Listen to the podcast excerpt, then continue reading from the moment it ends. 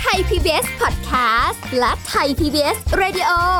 ขอเชิญทุกท่านพบกับคุณสุริพรวงศสถิตพรพร้อมด้วยทีมแพทย์และวิทยากรผู้เชี่ยวชาญในด้านต่างๆ ที่จะทำให้คุณรู้จริง รู้ลึก รู้ชัดทุกโรคภัย ในรายการโรงหมอส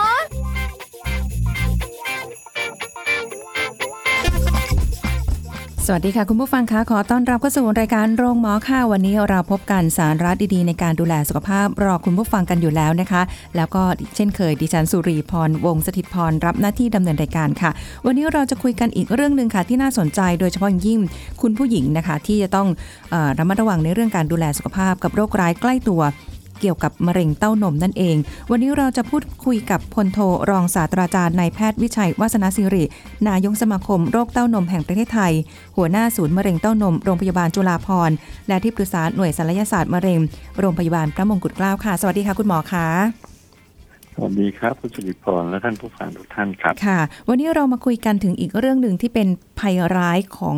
คุณผู้หญิงที่ใกล้ตัวมาก ๆนะคะ อย่างแรกเลยคงต้องเรียนถามคุณหมอก่อนค่ะว่าในสถานการณ์ปัจจุบัน อุบัติการณ์ของโรคมะเร็งเต้านมในประเทศไทย แล้วก็อาจจะต่างประเทศด้วยเนี่ยค่ะ ตอนนี้สถานการณ์เป็นยังไงบ้างอะคะ ครับเอ่อโดยทั่วๆไปเนี่ยของผู้หญิงไทย หนึ่งแสนคนเนี่ยจะเป็นมะเร็งเต้านมประมาณสักสามสิบคนนะฮะค่ะแต่ว่าถ้าถ้าเผื่อว่าเทียบกับต่างประเทศก็จะน้อยกว่าเขาอยู่นะครับ ของประเทศเราเนี่ยเอ่อมะเร็งเต้านมเนี่ยถือว่าเป็นมะเร็งที่พบบ่อยที่สุดในผู้หญิงไทย ซึ่งในอดีตเนี่ยจะเป็นโรคมะเร็งปากมดลูกนะฮะค่ะแต่ว่าในปัจจุบันเนี่ยประมาณสักสิบปีที่ผ่านมาเนี่ยมะเร็งเต้านมเนี่ยแซงหน้าไปแล้วนะฮะอืมส่วนอุบัติการณ์ในต่างประเทศเนี่ยนะฮะก็ เอ่อมะเร็งเต้านมก็พบได้อันดับหนึ่งเหมือนกัน แล้วก็เอ่อโดยเฉพาะในแถบเอ่ออเมริกายุโรปเนี่ยนะฮะเขาจะพบได้ประมาณสักร้อยห้าสิบถึงสองร้อยต่อผู้หญิงหนึ่งแสนคนค่ะจะเห็นว่ามากกว่าไทยเราประมาณสักห้าหกเท่านะครับ ประมาณนั้นอืมอันนี้มันมีปัจจัยอะไรคะที่ว่าสถานการณ์มันเอ่ออย่างต่างประเทศก็มีมากกว่าบ้านเราถึง5-6เท่า แต่ว่าในปัจจุบันผู้ป่วยในประเทศไทยของเราเนี่ย มีจำนวนก็อาจจะเพิ่มมากขึ้นด้วยใช่ไหมคะ ใช่ฮะถือว่าเพิ่มมากขึ้นกว่าในอดีตในอดีตเนี่ยสักประมาณสิบห้าต่อแสนนะฮะอืมในปัจจุบันเนี่ยเพิ่มขึ้นสองเท่าแล้วเป็นสามสิบต่อแสนในช่วงเวลาสิบกว่าปีที่ผ่านมานะฮะค่ะเอ่อสาเหตุจริง ๆเขายังไม่ทราบนะฮะแต่ว่าเอ่อเอ่อมีการเอ่อกล่าวไว้ว่าการใช้ชีวิตแบบทางตะวันตกมากขึ้นเนี่ยนะจะทำให้เอ่อเอ่อมีโอกาสเป็นมะเร็งเต้านมเพิ่มมากขึ้น ก็คือว่าทั้งอาหารการกินทั้ง ชีวิตทางสังคมทั้งหลายเนี่ยก็ทำให้อุบัติการณ์เนี่ยเพิ่มมากขึ้น ค่ะอืมก็เรียกว่าเป็นสิ่งที่คุณผู้หญิงหลายคนจะต้องระมัดระวัง แล้วก็เป็นเรื่องใกล้ตัวคำว่าใกล้ตัวอย่างเงี้ยค่ะ คุณหมอหลายคนอาจจะคิดว่าโอุ้ยก็โอกาสที่จะเป็นคุณหมอบอกว่า 30 คนต่อแสนประชากรเนี่ย ดูเหมือนก็จะไม่ไม่ได้มากอะไรอย่างเงี้ยแต่ว่าคำว่าใกล้ตัวเนี่ยมันต้องระวังหรือว่ามันต้องออมีการ ตรวจคัดกรองอะไรยังไงบ้างไหมคะ ครับเออคือจริง ๆ จะบอกว่าเจอเจอเอ่อเอ่อใกล้ตัวขนาดไหนเนี่ย ผมว่าคนที่เดินตามท้องถนนนะ ถ้าเกิดว่าในในต่างประเทศเนี่ยนะค่ะผู้หญิงสิบถึงสิบสองคนเนี่ยจะเจอมะเร็งเต้านมหนึ่งคนอืมที่เดินอยู่ตามท้องถนนของบ้านเราเนี่ยอาจจะเอ่อเอ่อน้อยกว่านั้นหน่อยนะอาจจะสักยี่สิบสามสิบคนเจอสักคนหนึ่งค่ะ แต่ว่าก็ถือว่าเยอะแล้วนะฮะถือว่าค่ะค่อนข้างเยอะอันนี้ในเอ่อเนื่องจากว่าเป็นโรคที่พบบ่อยที่สุด แล้วก็เป็นปัญหาเอ่อของประเทศนะครับ รวมทั้งว่าถ้าเผื่อว่าเราตรวจพบเร็ว แล้วก็เริ่มรักษาเร็วเนี่ยโอกาสหายก็จะเพิ่มมากขึ้นค่ะก็เลยเป็นข้อแนะนำที่ว่าเอ๊ะควรจะมีการตรวจคัดกรองที่เอ่อ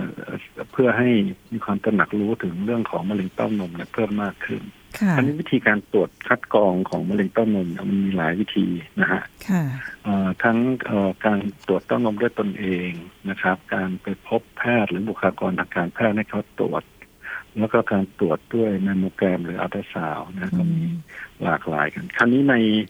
ในต่างประเทศเนี่ยที่เป็นมาตรฐานเลยเนี่ยเขาก็แนะนำให้ทำแมมโมแกรมค่ะนะฮะหลังอายุ 40 ปีไปแล้วเนี่ย เอ่อเอ่อปีละครั้งนะครับค่ะเอ่อในในแต่ละประเทศก็จะมีนโยบายที่ต่างกัน อย่างในแถบยุโรปก็จะเอา50ปี แล้วก็ตรวจเอ่อสองหรือสามปีครั้งหนึ่งอืนะมที่เป็นแบบนั้นเพราะว่ามันมีปัจจัยหลายอย่างที่เกี่ยวข้องนะฮะค่ะอันแรกเลยก็คือว่าเอ่ออายุที่เริ่มเป็นเนี่ยในในทางแถบยุโรปเนี่ยจะเป็นมากกว่าของประเทศเราค่ะเอ่อถ้าถ้าเทียบกันเนี่ยของไทยเนี่ยนะพีคเนี่ยนะก็จะอยู่ประมาณสัก45ถึง55โอ้นะ อายุ45ถึง55เนี่ยก็จะเจอเยอะขึ้นค่ะส่วนของฝรั่งเนี่ยก็ประมาณ55ไปแล้วเนี่ย ถึงจะเจอเพิ่มขึ้นเพิ่มขึ้น แล้วก็อายุยิ่งเยอะยิ่งเป็นนะฮะมะเร็งเต้านมค่ะนะฮะเนี่ยบางบางคนคิดว่าเอ๊ะวัยทองไปแล้วหมดประจำเดือนไปแล้วไม่น่าจะเป็นค่ะมันมันมันมันไม่ใช่แบบนั้นนะฮะค่ะ ก็พบว่าเอ่อผู้หญิงเราเนี่ยพออายุยิ่งมากก็เซลล์มันก็มีความเสื่อมมีโอกาสที่จะเปลี่ยนไปเป็นมะเร็งเต้านมเนี่ยเพิ่มมากขึ้นโอ้นะครับค่ะก็เพราะเพราะฉะนั้นการตรวจคัดกรองเนี่ยก็เริ่มจากว่าเอ่อดูเรื่องของความชุกความคุ้มค่าว่าจะตรวจช่วงไหนดีก็เลยเป็นที่สรุปกันว่าของไทยเนี่ยก็น่าจะสักเลย40ปีเนี่ยน่าจะเริ่มตรวจละค่ะนะฮะ คราวนี้การการตรวจเนี่ยเอ่อมันก็มีหลากหลายที่ได้เรียนไปแล้วนะฮะเอ่อถ้าเผื่อว่าเอ่อเราเราเอ่อมีเอ่อจ่ายค่าใช้จ่ายเองในการตรวจเนี่ยก็แนะนำว่าเป็นแมมโมแกรมอัลตราซาวด์ที่พูดค่ะแบบนั้น เพราะว่าเอ่อในต่างประเทศเนี่ยเขาถ้าเผื่อเขาบอกว่าเป็นนโยบายของประเทศเนี่ยก็ตรวจให้ฟรีนะฮะแมมโมแกรมอัลตราซาวด์สำหรับผู้หญิง ทุกคนที่ตรวจคัดกรองเมื่ออายุถึงเนี่ยค่ะแต่บ้านเราเนี่ยงบประมาณไม่พอนะฮะค่ะก็เลยเอ่อ แนะนำเบื้องต้นเนี่ยคือตรวจเอ่อให้ตรวจคลำเต้านมด้วยตนเองทุกเดือนนะฮะอืมอาจจะเป็นช่วงง่าย ๆ ที่เหมาะก็คือว่าหลังจากหมดประจำเดือนไปแล้วสักเจ็ดถึงสิบวันนะเป็นช่วงที่เหมาะที่จะตรวจค่ะอ๋อแล้วเดือนละครั้งไม่ไม่ไม่ต้องไปตรวจบ่อยจนจนกังวลนะครับ อันนี้ถ้าเผื่อว่าเอ่อขยับขึ้นมาอีกก็คือการไปตรวจด้วยแมมโมแกรมกับอัลตราซาวน์เนี่ยก็จะเอ่อมีความละเอียดเพิ่มมากขึ้นค่ะ แต่อย่างไรก็ตามเนี่ย เนื่องจากว่าเอ่อค่าใช้จ่ายในการตรวจมันก็ค่อนข้างสูงนะฮะเมื่อเมื่อเทียบกัน ถ้าเป็นของรัฐบาลเนี่ยการทำแมมโมแกรมอัลตราซาวด์ครั้งหนึ่งก็ประมาณสักพันห้าถึงสองพันบาทอืมถ้าเป็นเอกชนนี่เดิมนี้ประมาณสักเอ่อประมาณห้าพันสี่ถึงหกพันประมาณเนี้ยนะครับอ๋อในแต่ละโรงก็จะต่างกันค่ะค่าใช้จ่ายก็จะเยอะมาก ถ้าคิดง่าย ๆนะครับคำนวณง่ายๆนะผู้หญิงแสนคนเนี่ยนะฮะเอ่อเจอมะเร็งเต้านมสามสิบคน ถ้าเอาถ้าที่อายุเกินสี่สิบแล้วไปตรวจเนี่ยนะฮะค่ะเอ่อเราจะเสียค่าใช้จ่ายคิดถูกที่สุดเลยนะฮะสองพันบาทต่อคนนะค่าตรวจเนี่ยก็จะเสียเงินไปสองร้อยล้านก็เอ่อเอาง่าย ๆ ก็คือว่าจะจะจะเจอมะเร็งเต้านมสามสิบคน คือ ยังไม่ทันเริ่มตรวจเลยก็จะเอ่อยังยังไม่ทันเริ่มรักษานะฮะค่ะจะเสียเงินประมาณหัวละหกล้านบาทเพื่อที่จะหาคนที่เป็นมะเร็งเต้านม ถ้าคำนวณแบบนี้จะเห็นว่ามันไม่คุ้มค่าที่จะลงทุนนะฮะค่ะของประเทศ ไทย ก็เลยแนะนำว่าให้ตรวจเต้านมด้วยตนเอง แต่ถ้าเผื่อว่าอ่าใครอ่าผู้หญิงท่านใดสุภาพสตรีที่มีเศรษฐานะที่พอจะจ่ายไหวเนี่ยก็แนะนำว่าให้ตรวจด้วยแมมโมแกรมอัลตราซาวด์ก็จะได้ผลที่ดีมากขึ้นอืมนะครับค่ะ คุณหมอคะแล้วการตรวจด้วยตนเองเนี่ยค่ะ บางทีก็ไม่แน่ใจว่าเอาละให้คลำดูนะเจอก้อนๆหรืออะไรอย่างเงี้ยค่ะ คือมันต้องเป็นก้อนขนาดไหนคะมันถึงจะแบบว่าอนุมานได้ว่าเออมีความเสี่ยงแล้วนะหรืออย่างเงี้ยค่ะ ครับเอ่อถ้าถ้าคนที่ชำนาญนะผมว่าก้อนประมาณหนึ่งเซนเนี่ยอย่างคุณคุณหมอทั่วไปที่ดูแลค่ะทางด้านเนี้ยก้อนหนึ่งเซนเนี่ยควรจะคำได้นะครับสำหรับประชาชนทั่วไปเนี่ยผมว่าสองเซนคำได้นี่ก็ก็เก่งแล้วนะฮะค่ะคำได้แต่ปัญโอ้ปัญหามันไม่ใช่ตรงนั้นนะปัญหาคือเอ่อเราเราต้องรับรู้ไว้ก่อนว่าอย่างน้อยที่สุดเนี่ย เราเราเนื่องจากเอ่อลักษณะของเนื้อนมของสุภาพสตรีทุกท่านเนี่ยจะไม่เหมือนกันนะอืฮะมจะมีการหนาตัวแล้วมีตะปุ่มตะป่ำเนี่ยเป็นก้อนๆเล็กๆเนี่ยอยู่แล้วค่ะครับ โดยธรรมชาติเนี่ยจะมีอยู่แล้วอ๋อเพราะฉะนั้นถ้าเผื่อว่าเราเราเริ่มตรวจเอ่อแล้วเนี่ยนะฮะถ้าเผื่อว่าไม่แน่ใจเจอก้อนอะไรที่ไม่แน่ใจเนี่ยไปให้คุณหมอเขาตรวจให้สักครั้งหนึ่งก่อนอืมแล้วก็รับรู้ว่าสภาพแบบนั้นคือเป็นปกติของเราค่ะแล้วหลังจากนั้นถ้าเราตรวจประจำถ้าเจอก้อนใหม่หรือลักษณะอย่างอื่นที่เราสงสัยค่ะก็ให้ไปพบแพทย์เพื่อที่จะตรวจละเอียดมากขึ้น แบบนั้นอ๋อจะดีกว่านะฮะค่ะ เพราะเพราะเพราะว่าเต้านมโดยทั่วไปนี่ก็จะคำได้ก้อนอยู่แล้วเป็นเนื้อนมหนาอ๋อๆเป็นเป็นปืนๆได้ค่ะแต่ละคนก็จะไม่เหมือนกันอืมก็จะเกิดความกังวล ใช่ใช่ก็จับไปเจอคุณหมอบอกเจอก้อนปุ๊บโอ้โหระแวงเลยทีนี้ กังวลนั่นสิแล้วคราวนี้คราวนี้มีอีกประเด็นหนึ่งที่ผมอยากจะเรียนเรื่องเรื่องการตรวจคัดกรองเนี่ยนะฮะค่ะเอ่อของต่างประเทศเนี่ยเขาตรวจแล้วเขาได้มะเร็งระยะแรกเนี่ยค่อนข้างเยอะนะฮะค่ะของบ้านเราเนี่ยเอ่อเอ่อเนื่องจากว่าเราไม่ได้ตรวจแมมโมแกรมกันทุกคนเนี่ยผมว่าการการตรวจบ้านเราเนี่ยขอให้เอ่อลดเอ่อ การที่มาพบแพทย์ในระยะท้ายๆเนี่ยน้อยลงได้ก็ดีแล้วยกตัวอย่างนะฮะค่ะบ้านเราเนี่ยเนื่องจากว่าขนบธรรมเนียมด้วยนะฮะสุภาพสตรีก็มักจะอายคุณหมอหรืออายคนอื่นๆเนี่ยนะค่ะก็รอจนเป็นก้อนค่อนข้างใหญ่ แล้วก็มีแผลบ้างมีการกินมาถึงผิวหนังหรืออะไรอืมกระจายไปที่อื่น ก็จะเป็นระยะท้ายๆนะฮะค่ะสามหรือสี่ซึ่งเยอะเอ่อถ้าเราแค่เอ่อคำได้ก้อนนะฮะแค่สักสามเซนสี่เซนเนี่ยผมว่าน่าจะคำได้แล้วนะคำสะดุดมือ อันนั้นยังอยู่ในระยะที่สองอยู่อย่างเงี้ยเป็นต้นค่ะก็ยังโอกาสหายก็จะเพิ่มมากขึ้น ก็คือการรณรงค์เนี่ยก็คือ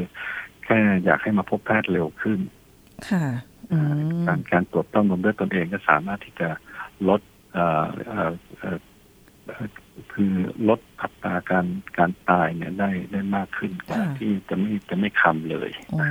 คุณหมอคะแล้วไอ้ก้อนที่หนึ่งเซนสองเซนสามเซนหรือถ้าแบบว่าใหญ่กว่านั้นนิดนึงเนี่ย คือมันจะเป็นก้อนเดียว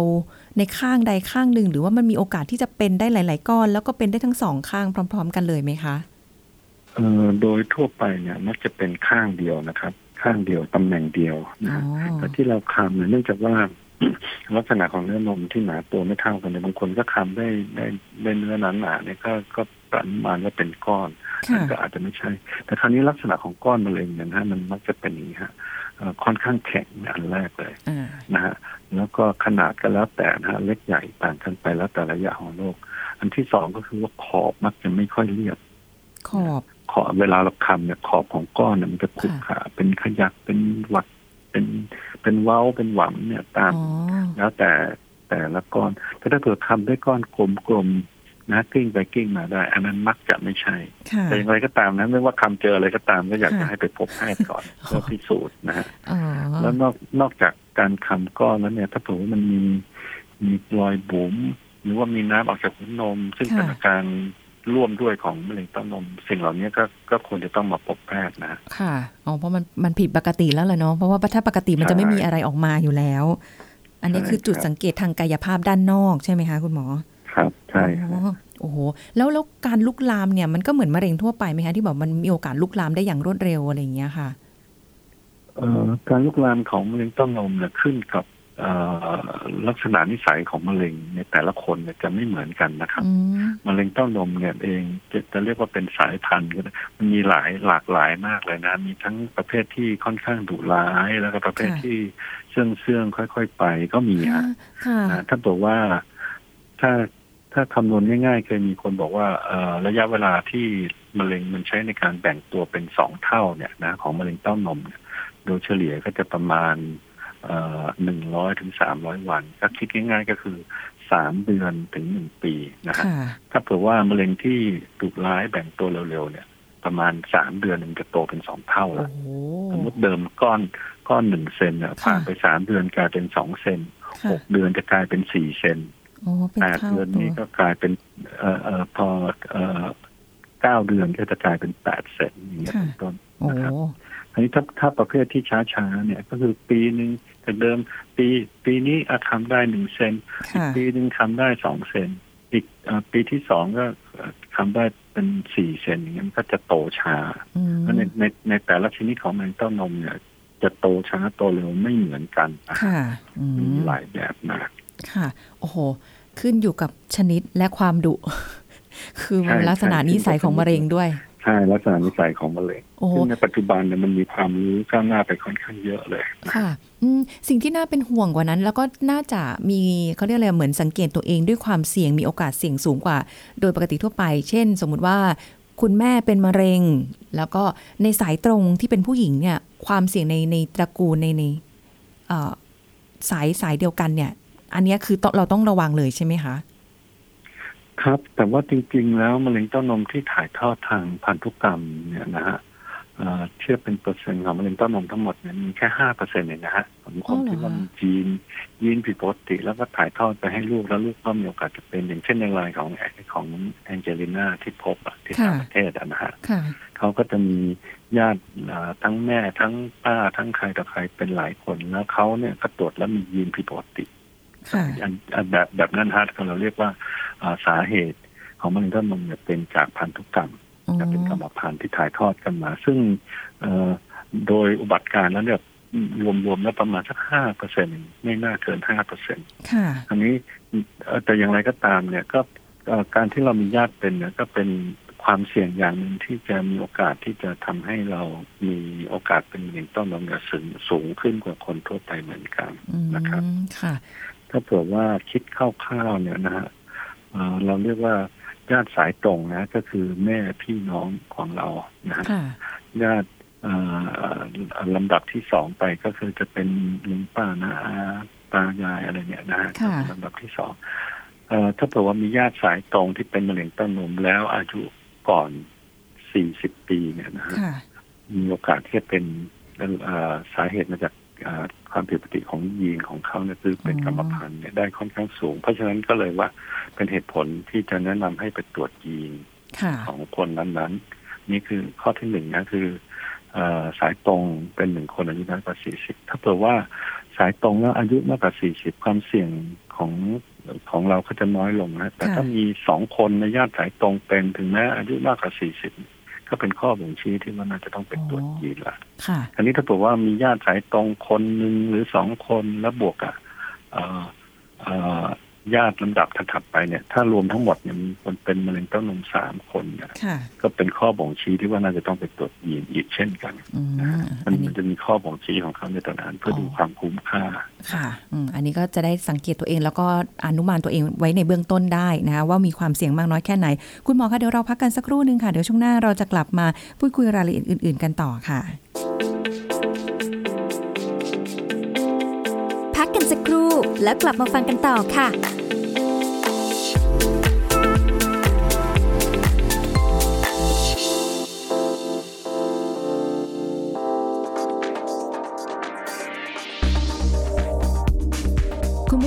หลายคนมีความเข้าใจผิดๆเกี่ยวกับการกินยาคุมฉุกเฉินนะคะ ว่ายาคุมฉุกเฉินเป็นยาทำแท้ง แต่จริงๆ แล้วเนี่ยยาคุมฉุกเฉินเหมาะสำหรับกรณีฉุกเฉิน ซึ่งก็หมายความว่าการมีเพศสัมพันธ์แบบไม่ได้คุมกำเนิด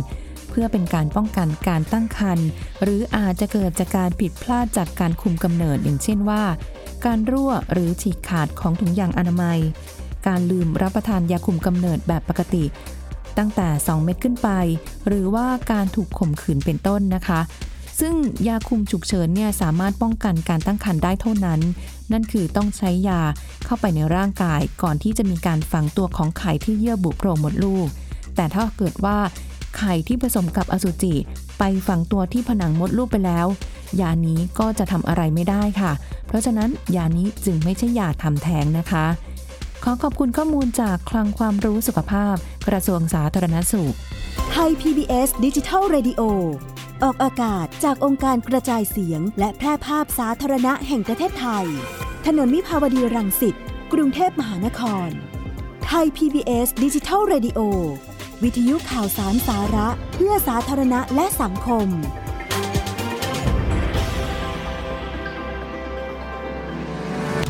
ำลังฟังรายการโรงหมอ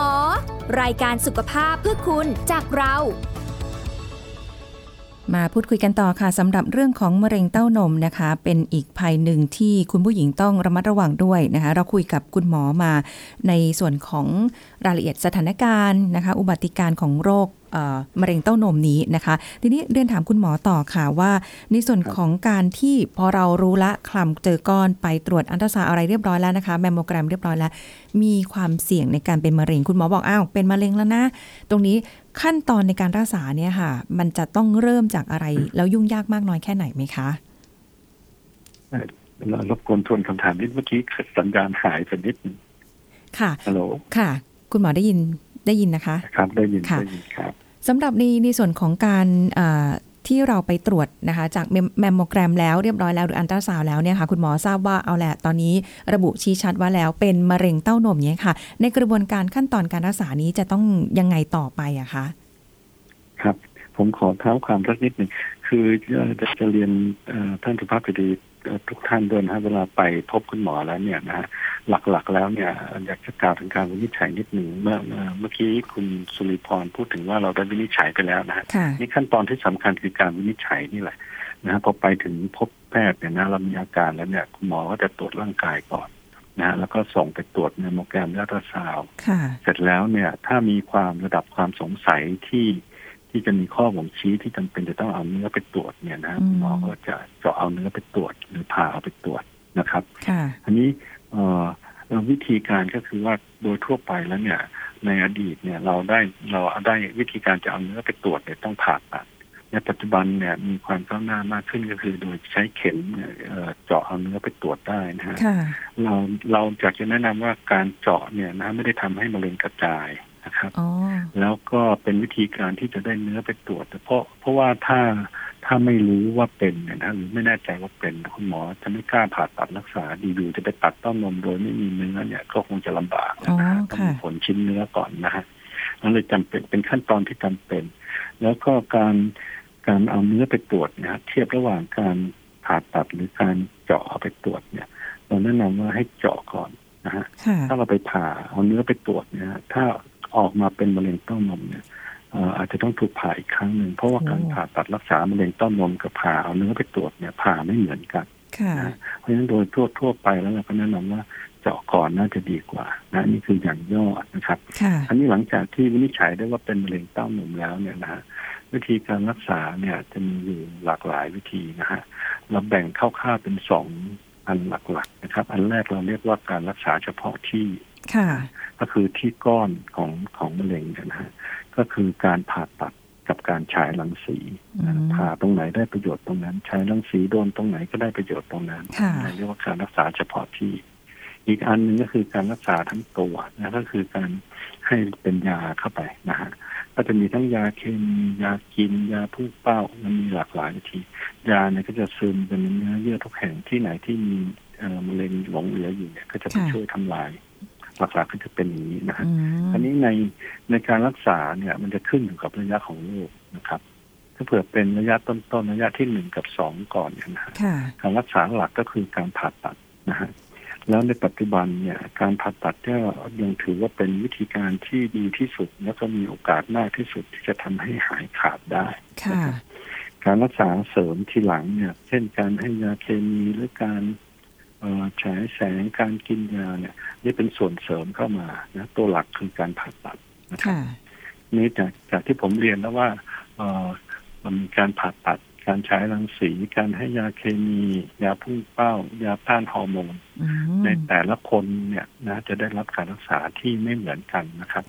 ขึ้นอยู่กับลักษณะนิสัยของมะเร็งแล้วก็ระยะที่เป็น สิ่งสำคัญคือการที่เรารู้ ถ้ายิ่งรู้ได้เร็วก็สามารถที่จะรักษาให้หายได้เร็วอย่างนั้นถูกไหมคะ คือหายขาดเลยไหมคะครับ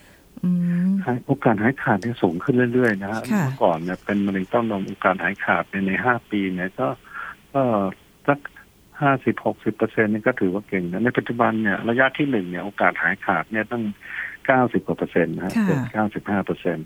ระยะที่สองก็ประมาณสักแปดสิบถึงเก้าสิบเปอร์เซ็นต์ระยะที่สามก็จะลดลงหน่อยนะหกสิบเจ็ดสิบเปอร์เซ็นต์อย่างเงี้ยเป็นต้นค่ะ แต่ว่าส่วนใหญ่ที่มาทราบแล้วก็คือส่วนใหญ่จะเป็นระยะที่แบบ สามหรือสี่อะไรอย่างนี้แล้วใช่ไหมคะ ที่แบบว่าการรักษาค่อนข้างที่จะมีกระบวนการยุ่งยากและใช้ระยะเวลาโอกาสหายขาดเนี่ยก็น้อยลงไปตามระยะของมะเร็งด้วย ใช่ครับ แต่ว่าในในอดีตเราคือคนเอ่อคนไทยเราไม่ไม่ค่อยตระหนักถึงเท่าไหร่ก็เลยมาในระยะหลังแต่ ในปัจจุบันนี้ส่วนใหญ่ก็มามาเร็วขึ้นนะครับ แต่ก็ยังไม่ได้เอออย่างที่เราต้องการคือในระยะที่หนึ่งคือก้อนเล็กๆยังคำไม่ได้เนี่ยเราอยากได้ระยะที่หนึ่งเนี่ยรักษาหายเนี่ยสูงมากเลยเก้าสิบห้าเปอร์เซ็นขึ้นก็จะดีอ๋อ ถ้าอย่างนี้ได้ไหมคะ แบบเอาสุริพรก็ได้อ่าด้วยความที่อายุอะสี่สิบแล้วนะอะไรอย่างนี้ใช่ไหมคะ แล้วก็ไม่แน่ไม่ได้คำเจอก้อนค่ะ แต่กลัว คือวันนี้ไม่เจอค่ะ คุณหมอไปตรวจเลยก่อนเลยได้ไหมคะ เพื่อความสบายใจครับ เออคืออย่างนี้ถ้าเผื่อว่ามันขึ้นกับช่วงอายุด้วยนะ ถ้าเผื่อว่ายังไม่เอ่อถ้าเกินถ้าเกินสามสิบห้าแล้วเนี่ย ไม่เคยตรวจแต่อยากตรวจแต่ผมว่าค่ะไปตรวจสักครั้งหนึ่งอ่าแล้วก็ไม่ต้องตรวจทุกปี ถ้าเรายังไม่ถึงสี่สิบนะค่ะอาจจะตรวจเนี่ยสามสิบห้าตรวจครั้งหนึ่งแล้วพอถึงสี่สิบก็เริ่มตรวจคัดกรองทุกปีอย่างเงี้ยโอเคอ๋อแต่แต่ถ้าเผื่อว่าสามสิบห้าแล้วกลัวจะต้องไปตรวจทุกปีเนี่ยอาจจะเยอะไปนิดนึงเอาเป็นว่าเว้นระยะหน่อยแต่ถ้า40ปุ๊บอับ40ไป ปีหน้า 41 ตรวจอีกที 40 เพราะว่าคือตอนตรวจเนี่ยอาจจะไม่เจอ แต่พอไปอีกรอบหนึ่งอาจจะก็ได้ใช่ไหมคะคุณหมอ อันนี้คือแบบมันบอกไม่ได้ใช่ครับที่ ใช่ที่ที่ให้ไปตรวจคัดกรองคือตรวจว่าเผื่อว่ามันจะมีอันใหม่ขึ้นมาอืมระหว่างที่เราเราเราชะล่าใจคือคนไข้ส่วนใหญ่บางทีเข้าใจผิดนะฮะค่ะไปไปตรวจแมมโมแกรมท่าซาเหมือนกับว่าเขาเขาให้ไปตรวจประจำปี ตรวจครั้งหนึงเจอเม็ดโน้นเม็ดนี้ค่ะแล้วคุณหมอก็นัดมาตรวจประจำอยู่เรื่อยก็ก็คิดว่าจะดูไอ้ไอ้เม็ดเก่าๆที่มีเนี่ยนะค่ะเม็ดอะไรก็ตามที่อยู่ในเต้านมแล้วเกินสองปีแล้วไม่เปลี่ยนแปลงเนี่ยนะโอกาสจะเป็นมะเร็งเนี่ยน้อยมากเลยอ๋อเป็นไม่ถึงหนึ่งเปอร์เซ็นน้อยค่ะนะน้อยมากจริงๆ คราวนี้เนี่ยเอ่อต้องต้องเรียนว่าที่เราตรวจทุกปีเนี่ยเพราะเผื่อว่าจะเจอก้อนใหม่หรือว่าเอ่อหินปูนอันใหม่ที่เราสงสัยลักษณะเหล่านี้มันก็ก็มีมีลักษณะที่ทางแพทย์ก็ใช้เพื่อจะเจาะหามะเร็งเนี่ยนะฮะค่ะก็จะดูอันใหม่ฮะไม่ได้ดูอันเก่าอ๋อจบไปแล้วเออครับเพราะฉะนั้นก็คือหลังจาก 40 ไปเป็นประจำทุกปีไปตรวจคัดกรองได้นะสิทธิ์รักษาหรืออะไรก็แล้วแต่นี่คือมีอยู่ละในระบบราชการระบบประกันสุขภาพอะไรอย่างนี้ด้วยไหมคะ ครับอ๋ออันนี้ก็ไม่ได้ยุ่งยากเกินไป เพราะอันนี้แจ้งได้นะคะตามโรงพยาบาลหรือว่าคุณผู้ฟังที่ฟังรายการอยู่ แล้วก็อะถ้าเกิดพอที่จะไปตรวจหาเองได้คัดกรองเองได้นะก็อันนี้ไม่ต้องใช้สิทธิ์ก็ได้นะคะ เพื่อความครับสบายใจ แต่ฟังตรงนี้ก็เอาละอุ่นใจแหละนะคะสำหรับในเรื่องของการวงการแพทย์ของเราค่ะ คุณหมอเพราะเชื่อมั่นว่าใน การรักษาหรืออะไรเงี้ยคุณหมอดูแลกันเป็นอย่างดีอยู่แล้ว เพียงแต่ว่าแค่อย่าไปในช่วงระยะที่เป็นระยะท้ายๆอันนั้น เพราะว่ามันความเสี่ยงมันจะสูงมากยิ่งขึ้นกว่าเดิมด้วยนะคะอ่าวันนี้ก็ใช่ครับได้ได้ความรู้เกี่ยวกับเรื่องของโรคมะเร็งเต้านม แล้วก็สิ่งที่เราต้อง ระวังนะคะ แล้วก็ในการคัดกรองเนี่ยเป็นสิ่งที่สำคัญอันดับแรกเริ่มต้นเลย จากตัวเราเองถ้าไม่แน่ใจไปหาคุณหมอนะคะ เจอต้นๆระยะแรกๆรักษาหายขาดแน่นอน วันนี้ขอบคุณพลโทรองศาสตราจารย์นายแพทย์วิชัยวาสนศิริ นายกสมาคมโรคเต้านมแห่งประเทศไทย หัวหน้าศูนย์มะเร็งเต้านม โรงพยาบาลจุฬาภรณ์และที่ปรึกษาหน่วยศัลยศาสตร์มะเร็งโรงพยาบาลพระมงกุฎเกล้าเป็นอย่างสูงค่ะที่มาให้ความรู้กับรายการโรงหมอของเราในวันนี้ด้วยนะคะ ขอบคุณคุณหมอค่ะ ครับขอบคุณมากครับค่ะสวัสดีค่ะสวัสดีครับค่ะเอาละค่ะคุณผู้ฟังคะวันนี้ก็หมดเวลาแล้วกับรายการโรงหมอนะคะ เราจะกลับมาพบกันใหม่ครั้งหน้าค่ะ วันนี้สุรีพรลาไปก่อน สวัสดีค่ะ แชร์ พูด บอกต่อ กับรายการโรงหมอได้ทุกช่องทางออนไลน์ เว็บไซต์ www.thaipbspodcast.com แอปพลิเคชัน Thai PBS Podcast Facebook Twitter Instagram Thai PBS Podcast และฟังได้มากขึ้นกับพอดแคสต์โรงหมอ ที่ Apple, Google, Spotify, SoundCloud และ Podbean ทุกเรื่องทุกโรคบอกรายการโรงหมอ